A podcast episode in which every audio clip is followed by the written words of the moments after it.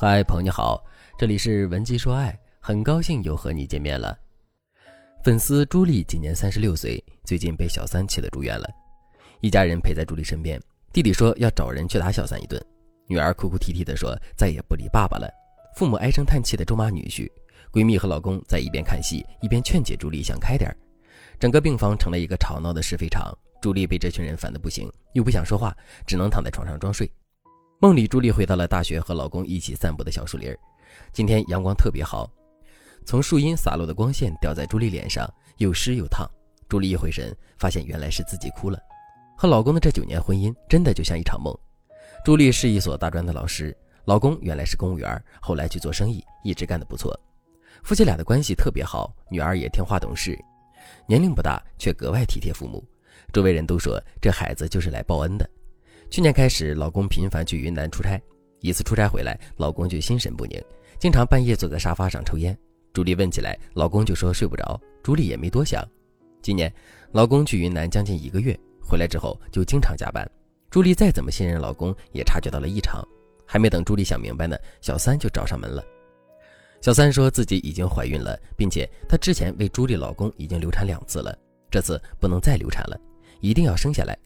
朱莉永远忘不了小三轻蔑地打量着朱莉的眼神，小三的每一句辱骂、调侃，每一次讲述男人和她隐私时得意洋洋的嘴脸，都像刀一样扎进朱莉的心里。朱莉当时一阵支撑不住，就被小三气晕了。周围的店员帮忙叫了幺二零，从监控里还能看到，小三走的时候还踹了已经晕倒的朱莉一脚。住院的这几天，小三还动不动就给朱莉一家打骚扰电话。他跟朱莉父母说：“你赶紧让你的黄脸婆女儿滚蛋。”小三还给朱莉的女儿说：“你爸不要你了，知道吗？你爸爸只爱阿姨和弟弟。”形势实在是嚣张至极。朱莉出院那天，老公终于露面了，低着头不敢说话。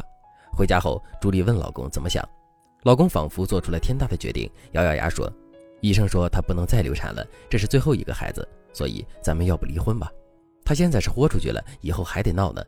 我担心他做出什么过激的事情来，这辈子是我对不住你和女儿，我也不想这样。”我不是人，我两边都对不住，错都在我。说着，老公就开始扇自己的巴掌。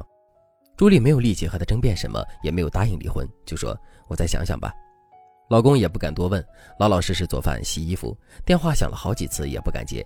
晚上女儿回来，一家人小心翼翼地吃饭。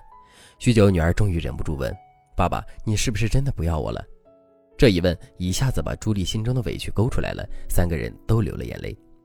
朱莉在签离婚协议的前一周来找我了。她对我说：“我还是不甘心放弃自己的婚姻。我和老公对彼此也是有感情的，凭什么他自己的错误要全家人一起买单呢？”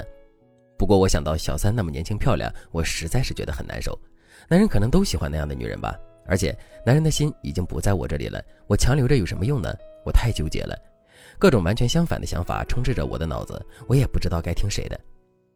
如果正在经历老公出轨、小三逼宫的你，也不知道该怎么做的话，那你可以添加微信文姬零幺幺，文姬的全拼零幺幺，让我来帮你扒开迷雾，找到幸福。当局者迷，旁观者清。朱莉现在已经被男人和小三的一套组合拳给打懵了，马上就要着了他们的道了。我给大家分析一下，朱莉现在的想法是：第一，小三漂亮，自己老气，男人当然喜欢小三。第二，男人的心在小三那里，自己没有胜算，强求无益，不如放对方一条生路。这些想法都源自于哪里呢？谁让朱莉这么想的呢？你仔细想想，是不是小三给朱莉洗脑已经成功了呢？为什么这么说？第一，小三是年轻漂亮，但是你有家庭、有孩子、利益、家人的支撑，你的主要筹码就不在漂亮上，你应该拿对方的短暂的长处和自己长久的优势相比较，而不是拿对方的长处和自己的劣势去比。再说了，你只是操持家里不收拾而已，真把注意力放在自己身上，你未必美得好看。你再想一想，如果你真的毫无长处，男人真的不拿你当回事儿，小三干嘛那么兴师动众的招惹你呢？第二，小三的目的是什么呢？还不是你们离婚之后她能上位吗？她怀孕了，她着急啊，所以她就一个劲儿的刺激你，什么难听说什么，巴不得你签了离婚协议赶紧走人呢。你要是一冲动随了小三的意，那小三得给你送锦旗，感谢你的付出了。你回想一下，你和老公这么多年的感情，老公对你和孩子什么样，你心里应该清楚。不管你为情为利，你总该握紧一头，千万不要被小三的几句话就闹得心灰意冷、万念俱灰，还不至于呢。再说说男人，其实朱莉老公心里藏不住事儿，每次遇到事情神色都会发生变化。这样的男人一般是有贼心没贼胆，面对感情的时候也有一些懦弱。男人求着朱莉离婚，是因为他知道自己没办法面对一大家子的人，有点破罐子破摔了。对朱莉和女儿，他肯定是放不下的。但是小三已经把事情闹成这样了，男人回家以后也担心自己的命运，再加上他的确对小三也感到愧疚，这些因素综合起来，就让男人动了已经都这样了，那不如离了吧的想法。对于这类性格有点软弱的男人来说，你一硬气，他反而不知道该怎么办了，反而会更想逃离。所以这次朱莉想要挽回婚姻，要以怀柔为主。经过我的指导之后，男人果然铁了心要回家，而那些离间小三的策略也获得了成功。最后，这场闹剧终于画上了句号。其实，处理不同男人出轨的策略一定是不同的。对于有些出轨男人，我们的手段要硬，要强势，才能挽救婚姻；但对于一些男人而言，你越强势，他逃离的越快。到底该怎么办，取决于你们的性格和具体的遭遇。如果你自己搞不定出轨男，那你可以添加微信文姬零幺幺，文姬的全拼零幺幺，来获取更具针对性的指导。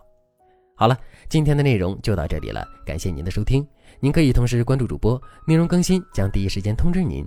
您也可以在评论区与我留言互动，每一条评论、每一次点赞、每一次分享，都是对我最大的支持。文姬说爱，迷茫情场，你的得力军师。